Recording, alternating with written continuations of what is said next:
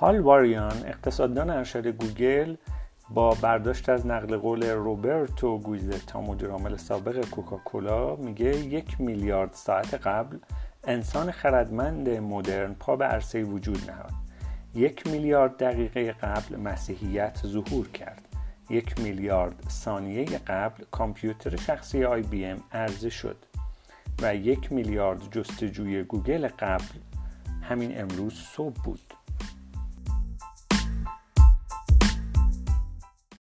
به نام خدا سلام آرش مدرسی هستم و در این قسمت از هایلایت بخش های دیگری از کتاب ماشین های پیش بینی رو با هم مرور می‌کنیم.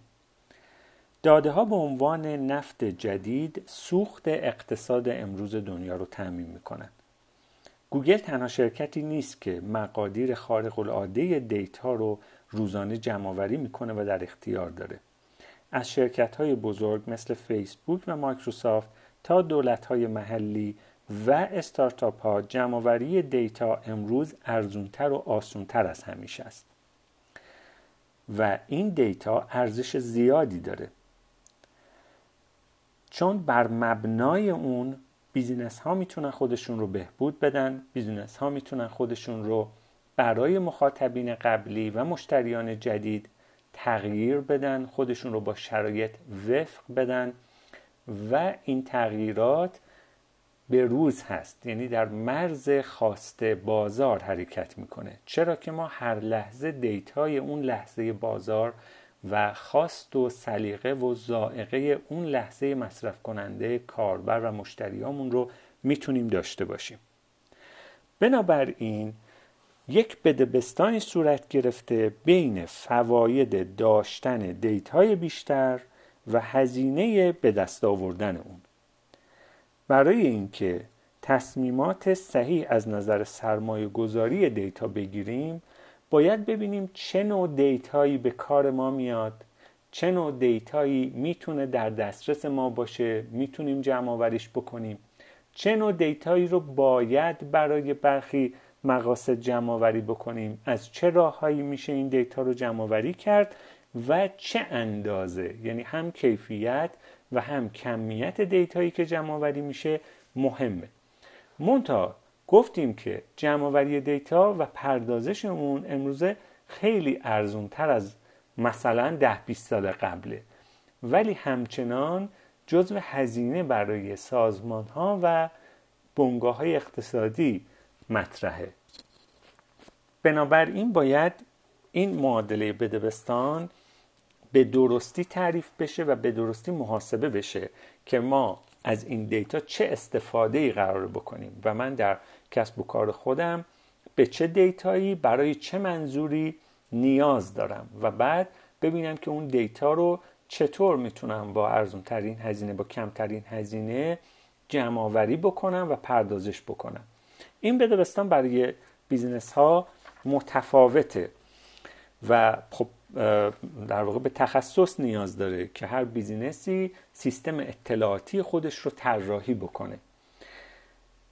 ولی یک نکته کلیدی یک highlight اگر بخوام از این قسمت ارائه بدم اینه که ما قبلا هم گفتیم اگر یک مقوله در اقتصاد در بازار ارزانتر بشود مقوله های مرتبط با اون با ارزشتر می شوند با ارزش البته همیشه به معنای گرانتر نیست. با ارزش یعنی تقاضا براش بیشتر میشه.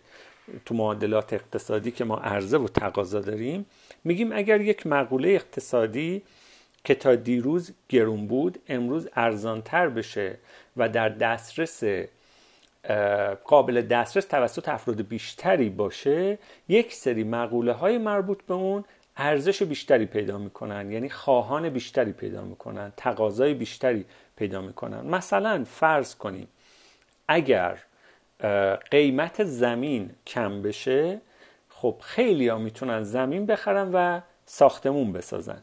بنابراین مقوله های مرتبط با اون دیگه با ارزش میشه. از جمله نیروی کار مثلا خب برای ساختن ساختمون. ما به فرض کنید آرماتور بند نیاز داریم. یه اکیپ حرفه‌ای یه اکیپ تخصصیه یعنی هر کسی نمی‌تونه این کار رو انجام بده. یه اکیپ یه تیم مثلا چند نفره باید وارد باشن تو کارشون. وقتی زمین ارزون خیلی یا زمین می‌خرن و شروع می‌کنن به ساختمون سازی خیلی یا دنبال اکیپای آرماتور بند هستند بنابراین تقاضا برای اونها بیشتر میشه ارزششون بیشتر میشه.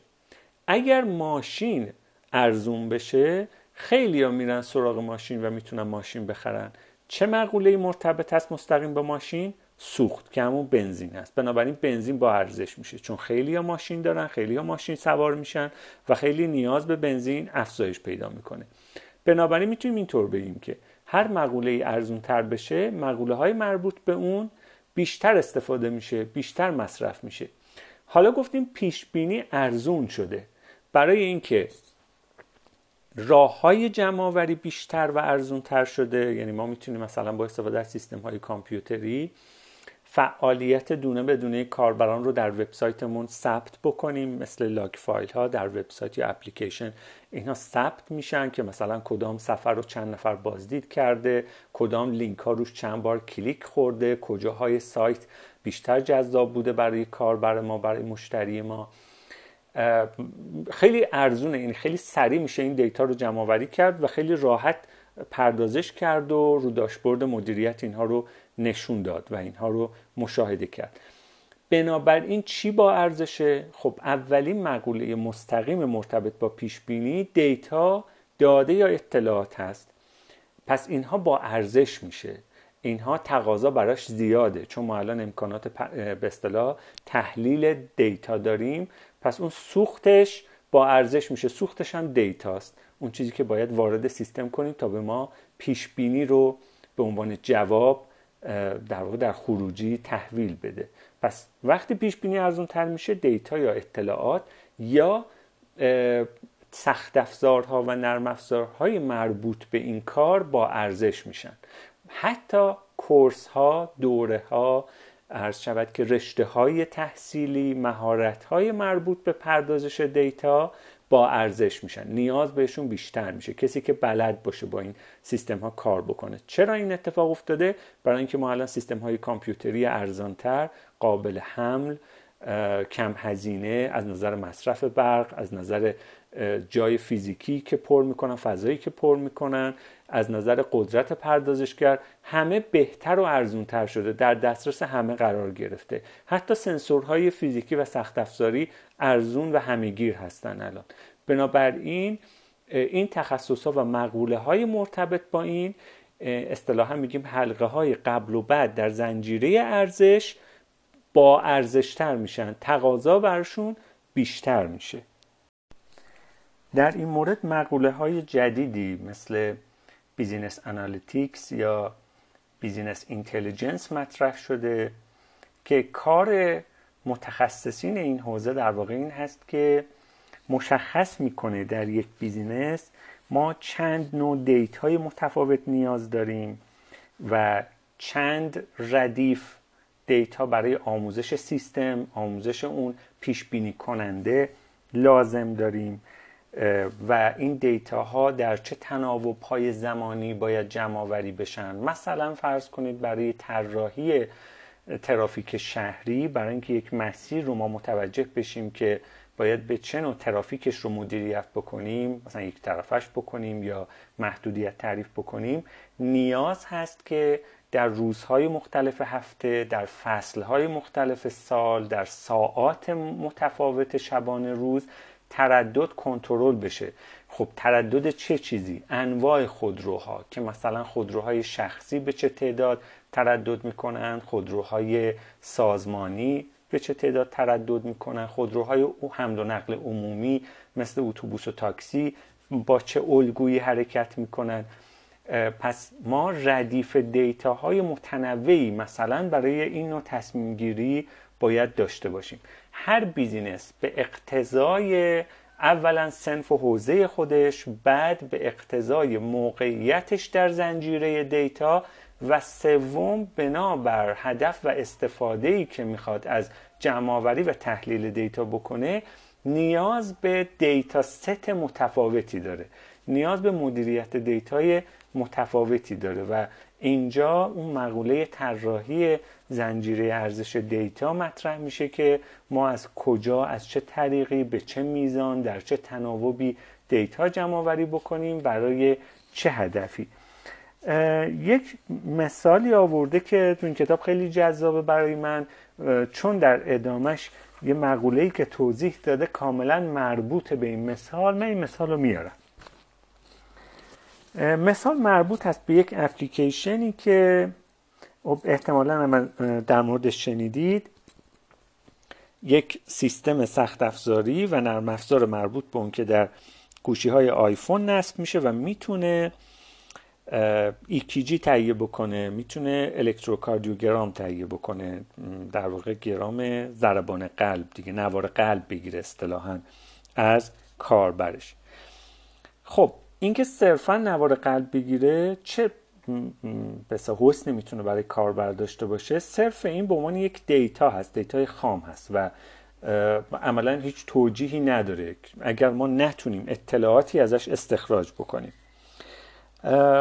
اون شرکتی که این تکنولوژی رو مطرح کرده و وارد بازار کرده می‌خواد که از الگوی ریتم قلب اشخاص به ریتم نامنظم برسه که اگر ریتم نامنظم بود بتونه یک سری در واقع ناراحتی ها نارسایی های قلبی رو پیش بینی بکنه. برای این منظور خب نیاز به الگوهای در واقع ریتم سالم و درست و نرمال داره و الگوهای ریتم نادرست یا اصطلاحا الگوهای ریتم خاص. اما اون تئوری که اینجا مطرح شده که ما واقعا چه تعداد باید از این الگوها جمع آوری بکنیم تا اپلیکیشن و این سیستم بتونه درست پیش بینی بکنه. اینجا اون بحث اقتصاد پیش بینی مطرح میشه که خب هر data یی که جمع آوری میشه هر یک آیتم هزینه داره و در مقابل اون ما می‌دونیم که data ی بیشتر باعث افزایش دقت سیستم خواهد شد. اون تئوری و مطلب و highlight جالبی که اینجا مطرح کرده اینه که دو تا عامل تعیین کننده اینه که ما چند رکورد data باید جمع آوری بکنیم تا از نظر اقتصادی و از نظر دقت در یک توازن نسبی برقرار بشه. یکی این که آیا ضربان قلب پیش بینی پیش بینی کننده قوی و درستی برای ریتم نامنظم قلب هست یا نه؟ یعنی اول باید تعیین بکنیم که ما که این تئوری رو این نظریه رو داریم که بر اساس الگوهای ضربان قلب بیایم ریتم نامنظم رو تشخیص بدیم آیا این امکان پذیره؟ اگر امکان پذیره چقدر معتبره؟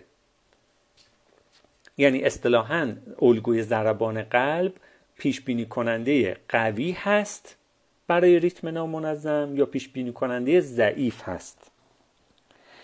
و اینکه اگر یک پیش بینی غلطی اتفاق بیفته چقدر پرهزینه هست؟ پس دو تا مقوله اینجا مطرح شد.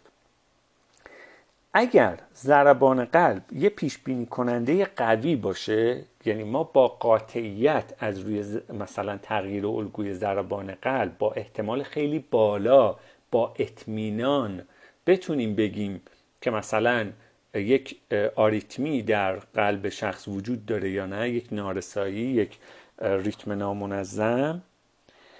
و از طرفی اشتباه خیلی مهم نباشه با تعداد کمتر افراد می‌تونیم دقت لازم رو برای سیستم تعریف بکنیم. پس یه ماتریس دو در دو انگار که تشکیل میدیم از تعداد افراد که کم یا زیاد یا همون حجم رکورد دیتا هست و از طرف اینکه این الگو چقدر پیش بینی کننده خوب هست یا نیست. پیش بینی کننده خوب یعنی واضحه. یعنی مثلا خیلی شفاف خیلی قاطعانه با یک الگوی با نگاه کردن به الگوی, الگوی ضربان قلب یک بیمار می‌تونیم بگیم که یک آریتمی وجود داره. اگر اینجوریه تعداد کم رکورد می‌تونه کافی باشه. اما یک نکته دیگه اینه که اگر یک لحظه یک درصد پنج درصد خطا در پیش بینی وجود داشته باشه چقدر این داستان حیاتیه؟ خب اینجا اون بحث های آماری مطرح میشه که مثلا رد کردن درست یا پذیرش درست پذیرش غلط و رد کردن غلط. این که مثلا آریتمی وجود داشته باشه سیستم نتونه تشخیص بده و این رو درست تیک بزنه که مثلا سالم. یا آریتمی وجود نداره همون داستان ترو فولس دیگه. آریتمی وجود نداره ولی سیستم ما آریتمی تشخیص داده که در این صورت اتفاق خاصی نیفتاده. طرف باید به یک پزشک متخصص مراجعه بکنه و یک چکاپ کاملتری انجام بده. اما برعکسش ممکنه یه مقدار اعتبار اپلیکیشن رو و سیستم رو بیاره پایین. درسته مثلا کسی نمی‌خواد و هدفش این نیست که در وهله اول مثلا گوشی موبایل یا این سیستم رو جایگزین متخصص قلب بکنه و با این هدف هم کسی گوشی نمی‌خره یا مثلا از این سیستم استفاده نمی‌کنه. اما اگر این پیش بینی درست تر باشه اعتبارش بیشتر میشه ارزشش در بازار بیشتر میشه ارزش برند میره بالا و سود بیشتری آید اون کسب و کار و بیزینس میشه. پس این یک تئوری خیلی مهم و جالب بود که با این مثال اینجا مطرح شد.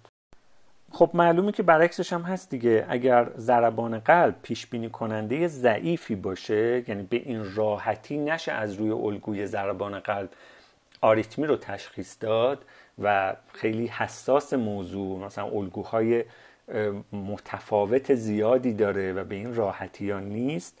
یا از طرفی اشتباه باعث به خطر افتادن جان افراد باشه یعنی هزینه اشتباه خیلی بالا باشه ما باید رکورد های خیلی زیادی جمع آوری بکنیم. یعنی حجم زیادی از data جمع بکنیم روی اونها تحلیل انجام بدیم و به این صورت. حالا این صرفا یک مثاله اما در عرض کردم business های مختلف ما باید یه تحلیل اولیه ای داشته باشیم که چه تعداد رکورد data کافیه برای یک تصمیم گیری برای تعریف یک استراتژی که از اونجا شروع بکنیم به مثلا تخصیص منابع شروع بکنیم به سرمایه گذاری تا بتونیم اون کار رو به درستی انجام بدیم یک تصمیم درست یک استراتژی درستی اتخاذ بشه. پس نتیجه اینه که پیش بینی دقیق تر عموما نیازمند مطالعه واحدهای بیشتره و از طرفی به دست آوردن اونها پرهزینه و باید یک بالانسی اینجا یک توازنی برقرار بشه و دید شفافی به خروجی کار داشته باشیم. اینکه اگر پیش بینی حتی اگر درست انجام بشه و با دقت بالا انجام بشه چه چیزی آید کسب و کار ما خواهد شد؟ این تصمیم ارزشش چقدره؟ هزینه تصمیم اشتباه چقدره؟ آیدی و ارزش تصمیم درست و استراتژی درست چقدر است برای بیزینس ما. یک مقوله و تئوری خیلی مهم و جالب دیگه که مطرح شده مقیاس کاهشی داده از نظر آماریه. میگن که از نظر آماری داده ها بازده به مقیاس کاهشی دارن. یعنی decreasing returns to scale دارن. اینجوری مثال می‌زنه. میگه شما وقتی مثلا یه تعداد data جمع می‌کنید راجع به هر موضوعی data های اول ارزش بیشتری دارن برای شما. چون اول مثلا دید ما نسبت به قضیه صفر بوده. با data هایی که جمع کردیم data ی اول حجم زیادی باعث در واقع یادگیری در سیستم شده. دیتای دوم یه مقدار از اون کمتر بعدی کمتر. در نهایت به یه جایی می‌رسیم که دیتاهای جدید شاید هیچ ارزش یادگیری برای سیستم نداشته باشه. یعنی اونقدر ناچیز باشه که بشه نادیده گرفت ارزشش رو. مثالی که آوردن اینه که شما مثلا فرض کنید می‌خواید ماشین در واقع رانندگی یاد بگیرید سوار ماشین که میشید اولین بار که آموزش دید و شروع می‌کنید حجم زیادی از دیتا وارد مغز شما میشه. مغز اونها رو پردازش می‌کنه و ثبت میشه. بار دوم خب بازی حجم زیاد ولی کمتر. بار سوم چهارم سیوم چهلم پنجاهم. دیگه صدومین بار ارزش data هایی که وارد میشه به اندازه دفعه اول نیست. چون مقدار زیادی از یادگیری اتفاق افتاده. یعنی الان دیگه مثلا دوباره بخواید رانندگی بکنید سوار ماشین که میشید data ی جدیدی چندان نیست. یعنی دیگه عادت می‌کنید. اصطلاحا ما میگیم میره تو ناخودآگاه.